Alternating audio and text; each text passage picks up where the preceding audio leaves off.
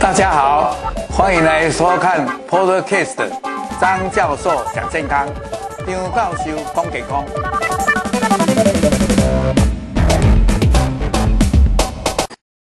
各位好，今天我们谈到第四堂，就是有关于基因检测。到底跟我们的心血管疾病有什么关系？那心脏血管这一方面，我们知道，诶，是现在死亡率是第二位，仅次于癌症，所以大家很重视。所以我们会谈一下，到底有哪些基因跟心脏血管有关系。另外呢，我们基因检测，诶，怎么样来做一些？心脏血管疾病相关的基因检测，呃，最后我们就谈到，啊，将来这个有什么用途？那我们，呃，这个消费者基因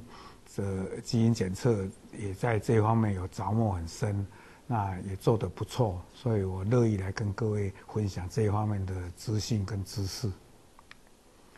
那大家知道，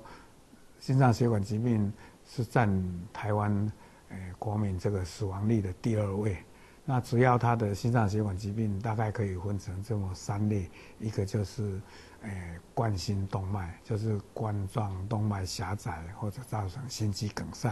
另外一个就是心律不整，那心律不整里面有很多种，那里面一个跟中风有关的叫做心房震颤，当然我们会提到一些中风的。那这些疾病的发生，现在一般认为，诶、跟先天。跟后天都很有关系。那后天的话，就可能你的生活习惯、你的运动习惯、你的饮食习惯，甚至你的睡眠。那睡眠里面不好的话，造成你的血压，诶，就会不正常的波动，乃至于最重要的，我们也提到一些，就一些人就是先天性就是会高血脂了，有一些人先天性就是诶心脏的构造或者他的基因的缺陷或者基因的变异。那造成他诶心脏的某些疾病容易发生，那有些疾病呢，基本上来讲还是可以预防的。所以我们现在透过这个基因检测，我们过去都常常讲一个，就是说有病的话来医病，那病轻的时候早期来把它发现，早期来治疗。现在我们看看能不能说还没有病的时候就来了解，那这样的话符合呃我们常常讲的。上医医未病，就是比较最最最最好的医生，就是医还没有病的时候，这个这个目目的来来看一下哈。那刚才已经提到了饮食跟日常生活习惯不好的人，他导致心肌梗塞的风险提高。现在都发现说有一些冠状动脉。是跟一些基因有关，比如说 OLR1，还有 GCLM，还有 GCLC。那这些基因的变异呢，就可能因为它基因有了变异，然后它就会表现它的蛋白质。那这些蛋白质它的构造就有一点不一样，而且它的功能也就不一样。那这些功能跟构造不一样，造成心肌梗塞的机会就多一点。所以就靠基因检测来这个。预测，哎，就是一个蛮重要的一个指标。那我们知道，这个心脏毛病就是动脉硬化，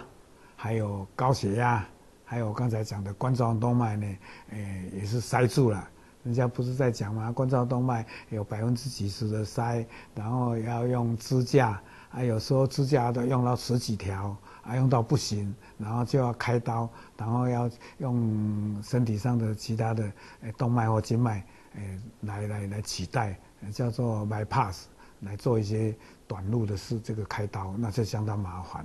那现在最重要最重要一个叫做 APOE，那这个是跟胆固醇还有脂质的运输还有它的代谢有关，这个我等一下会讲。另外一个叫做 MTHFR。那这个是跟叶酸的代谢，那这个叶酸的代谢以后会促进血管的新生，那血管的新生有好有坏，那如果诶、欸、简单来讲，因为血管的新生的东西，如果是那个动脉静脉诶长得不成熟，有时候反而带来坏处。那一个叫做 eNOS，现在我们常常讲那个一氧化氮。那一氧化氮的合成好像，诶、如果合成得很好，我们对心脏血管疾病相当有帮助。但是如果一个这个 eNOS 这个基因有变化的话，那这个一氧化氮的合成不好，心脏血管的风险就增高了。还有 cGMB3，还有 ACE。好，现在我讲到一个 ACE，就特别来提一下，它就是让我们的血管有一个。弹性、伸张、收缩、伸张、收缩。那现在呢，我们在讲的那个 COVID-19 就是 ACE2 啊。其实 ACE 它本来是一个好的东西，就在心脏血管里面，它帮忙收缩、张开很好。那这样就血压不会高起来。那对于血管的张力很有帮助。意思简单的讲，就好像血管的这个弹性好了啊。那当然来讲呢，好像那个轮胎啊。啊，如果是西凉的，啊，都要钉钉嘛，瓦链的弹性很好，它这个寿命就长一点，就这样。简单的讲是有这样的想法。那刚才提到的这个 APOE 哈，里面就有三个型：E three、E two、E four。那 E 三是最好的，占了百分之六十到七十，它反而会代谢功能好。啊，如果你是 E four 或 E two 的话，那就有可能一个，诶、这个。这个胆固醇的这个不好的，就是那个低密度的胆固醇就会多起来，就增加血管的硬化的机会就增加了。那这个 E2 也是一样，所以呢，如果你在 APOE 这个三个亚型里面，你如果是 E2、E4 的话，就要小心，就是比较容易产生低密度的这个诶脂蛋白，那就要小心了。好，那如果 E3，就是表示说你的代谢功能比较正常。那心脏血管的风险就比较低，这一点我再特别再提。那 APOE 现在也有人在说，跟那个呃阿兹海默失智症也有一点关系。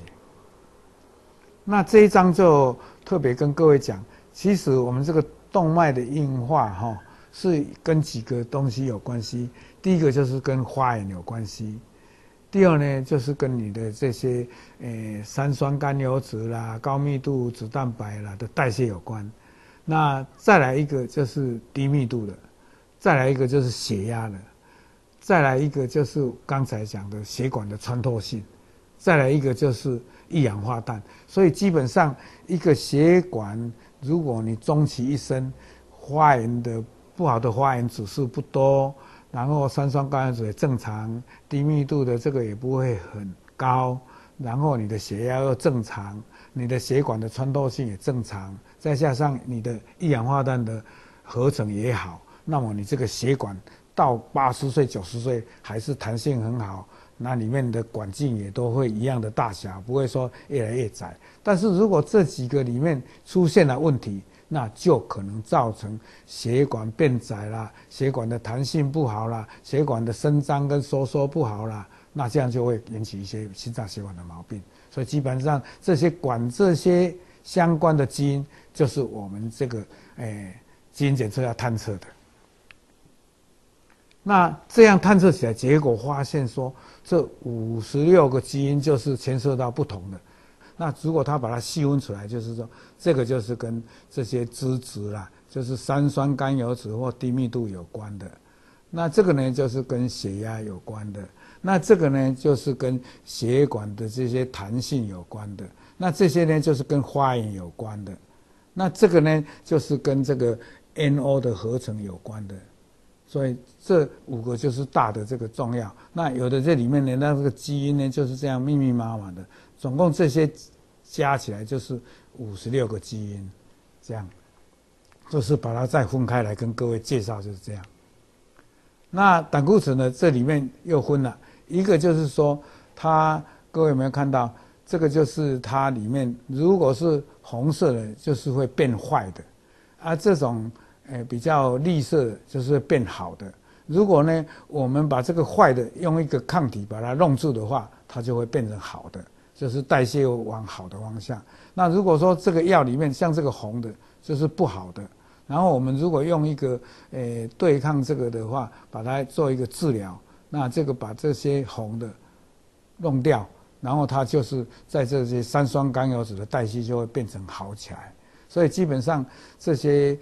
有一些变异，如果你能够找到它变异的这个基因，啊，有对抗它的抗体，或者一些相对应的一些药来跟它阻抗的话，它都是会朝着好的这些，诶、三酸甘油酯或好的胆固醇这方面去走。所以这个就是，诶、呃，以后的一个进步。所以呢，我们要怎么样找到说有没有变异？如果你没有变异的话，哎，根本就不用药，它就一直就是三酸甘油酯也正常，哎，低密度的就比较低一点，高密度的就好的胆固醇就高一点，所以它就不用去治疗。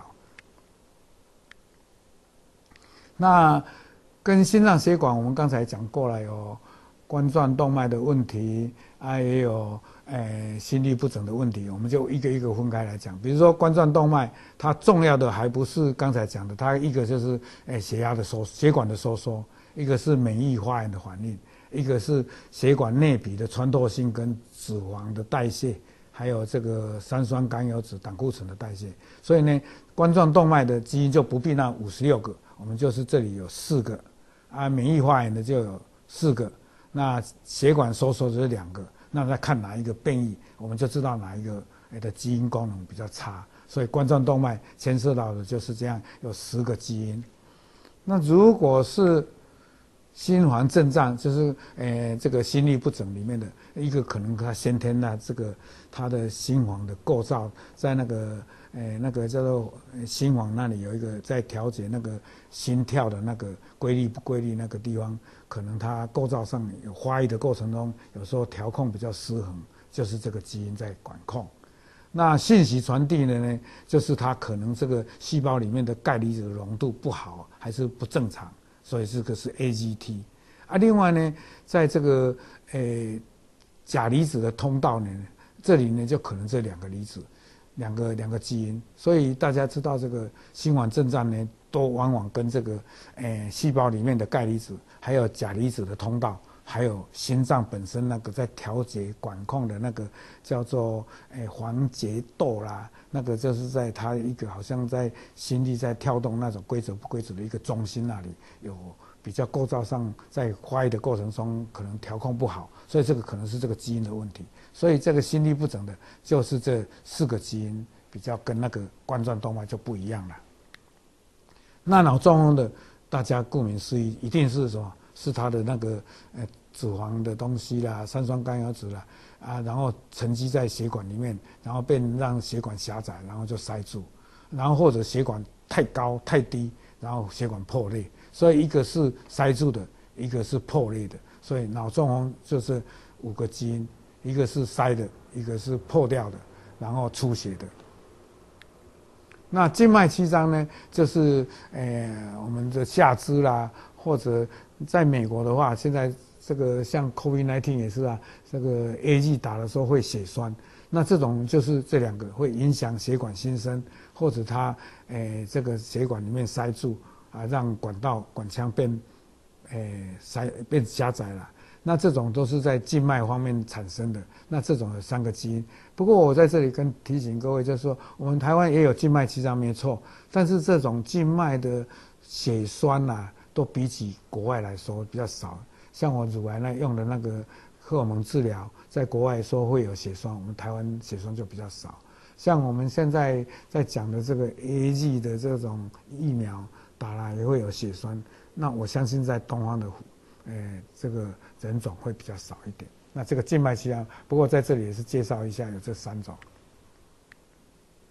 那再来提到就是说，我们这个基因检测跟一般的健康检查不同。我们健康检查就会帮你，诶做心电图啦、心脏超音波啦，呃，甚至于帮你做那种叫做，诶一百二十八切的，呃心跳，呃心脏看它的循环怎么样的，甚至于去做心导管。那这种一般检查的，就是说定期要追踪。但是我们这种预防性的基因检测呢，它的准确性蛮高的，因为它就知道有没有这个基因。第二呢，他一生做这一次就好，大概他一生不会什么改变的。那这个种东西呢，又不必去抽血啦，什么，有时候就是用口腔的黏膜去做，因为那里就有我们诶一个人的那个 DNA，所以这个就是血管基因检测。我为什么会在这里跟各位推荐？就是说，诶，那你花了一次的钱，然后去做了以后，啊，告诉你有哪一个基因的变化，那你这这一生大概就了解，那你就知道说，哎，我怎么样来多加注意，或者我预防吃哪些东西，或者我要怎么样的运动，啊，甚至于，哎，我有什么，哎，这个心律不整或有什么胸痛的时候，我们就会及早去找医生，比别人会快一步这样。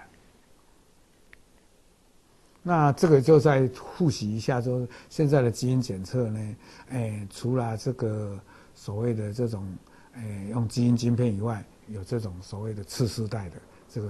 上一次就已经提过了，就不再赘述。